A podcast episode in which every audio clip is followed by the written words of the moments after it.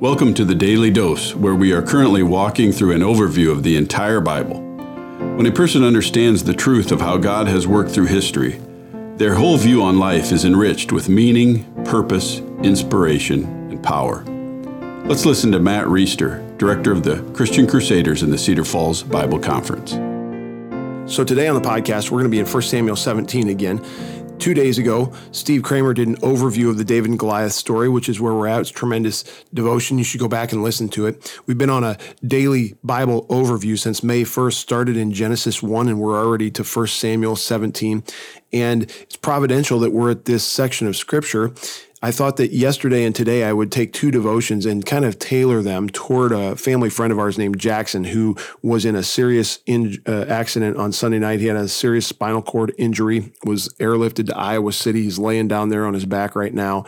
And uh, we're thankful that the original prognosis after an emergency surgery he had, uh, which was a little grim, is is looking like it, the outcome is going to be a lot better, but it's going to be very, very slow. And Jackson, we just want you to know that we're praying for you. We encourage you. We are fully expecting uh, a complete recovery. Know it's going to take some time, uh, but we are in your corner. And I thought these last two days, I'd just encourage you specifically from this story of David and Goliath, but also in a way that I think everybody else listening can relate to. So we're going to be in verse 44. This is right before the, the deed goes down. And the Philistine looked at David. He disdained him. He was, for he was but a youth, ruddy and handsome in appearance and the Philistine said to David, Am I a dog that you come at me with sticks? The Philistine cursed David by his gods. The Philistine said to David, Come to me, and I will give your flesh to the birds of the air and the beasts of the field. Then David said to the Philistine, You come at me with sword and spear and javelin, but I come to you in the name of the Lord of hosts, the God of the armies of Israel, whom you have defied. This day the Lord will deliver you into my hand, and I will strike down strike you down and cut off your head. I will give the dead bodies of the hosts of the Philistines this day to the birds of the air and the wild beasts of the earth. That's some serious trash talk, by the way. And why? That all the earth may know that there is a God in Israel and that all this assembly may know that the Lord saves not with sword and spear, for the battle is the Lord's, and he will give you into our hand. And so I was with our Waterloo Christian basketball team the other day at an open gym, and we took a break to look at scripture a little bit. And I read this portion of scripture to him, and I asked him, why did David want to kill Goliath? What was his primary motive? What was really motivating him? And, and they kind of threw some different answers out. And then we looked at this portion of scripture. And based on this, it looks like the reason that David did this was because he wanted to make sure that the world knew that there was a God in Israel. He wanted to make sure that everybody saw that it's the Lord who delivers. It's it's the Lord who fights this battle in his name. It's not our strength, it's not our weaponry. David was just this little 16-year-old kid who was too small and clunky in the king's armor and he just went out there with a sling and a stone trusting the Lord to deliver. And I think now you're not David I'm not David. And sometimes we apply this text as if like, okay, everyone out out here is David, and you all need to go find your Goliaths, your giants, and you need to go fight them, and the Lord's going to deliver you. That I think that's probably a little bit of a superficial application. But what we're talking about here is what are the characteristics of a man, of a kid who God uses to do great things like David did. And, and one of the characteristics is his primary motive for what he does is to make the Lord known. That all the world would know that there is a God in Israel, that there is a one true God. Today we would say that all the world would know that Christ is the Savior.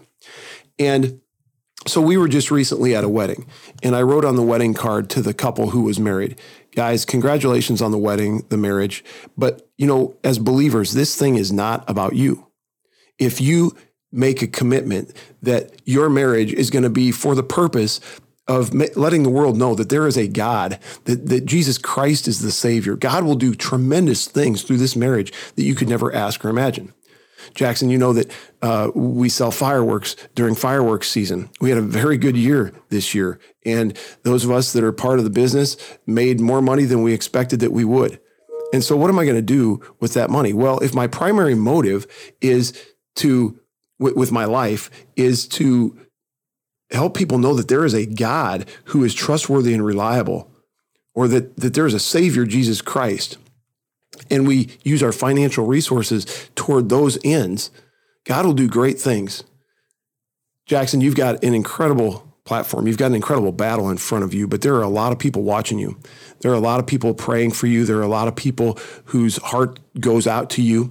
And as this thing progresses, if you establish in your heart a commitment that the purpose of your life is going to be to make more than anything to make known that there is a God in Israel, that there is a, a, a Savior, Jesus Christ, who is your ultimate affection, who is your primary allegiance. There is no end to what God will do through you. I look back at at where I've come from and what the Lord has allowed me to be a part of. And there's no explanation for it except that he has allowed me. And by the way, I think this comes from God himself. So we pray for Jackson and for ourselves that God would give us that desire. We can't even muster that desire up on our own. But if he'll give us the desire to make him primary, and if we will surrender to that, he'll do things in our lives that will make these trials that we go through seem small in comparison. There are some great, great days ahead. It's exciting to see how it plays out. Jackson, we're particularly excited to see how your body is restored to health, and then how God uses this circumstance in your life and uses the platform you've been given because of it to make his name known. And we want to encourage you in that. And brothers and sisters, keep Jackson in your prayers for his health and for his uh, spiritual development during this time. And we ought to be praying for each other in that same way so we can do great things. So the Lord will use us as we surrender our hearts to him and as we make it clear to the world that it is the Lord who does these things. It's the Lord who wins battles. It's the Lord whose name needs to be known far and above our own. Amen. Amen. The Daily Dose is a partnership between three ministries.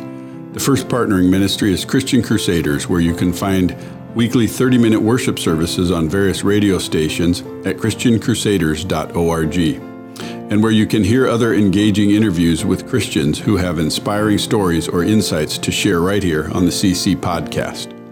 The second partnering ministry is Fresh Wind Worship, where typically they host a weekly worship service at 10:30 a.m. in the Diamond Event Center in Jorgensen Plaza at Western Home Communities.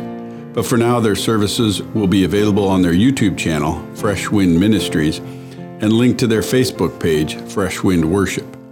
The third partnering ministry is the Cedar Falls Bible Conference, whose 2019 conference messages are available in video format on their website, cedarfallsbibleconference.com. And don't forget to mark your calendar for this year's conference, the 99th annual, Saturday, July 25th through Saturday, August 1st. If this podcast is a blessing to you, please subscribe to it, leave a five star review, and prayerfully consider financially supporting one of the ministries mentioned above. Thank you for listening, and may God richly bless you.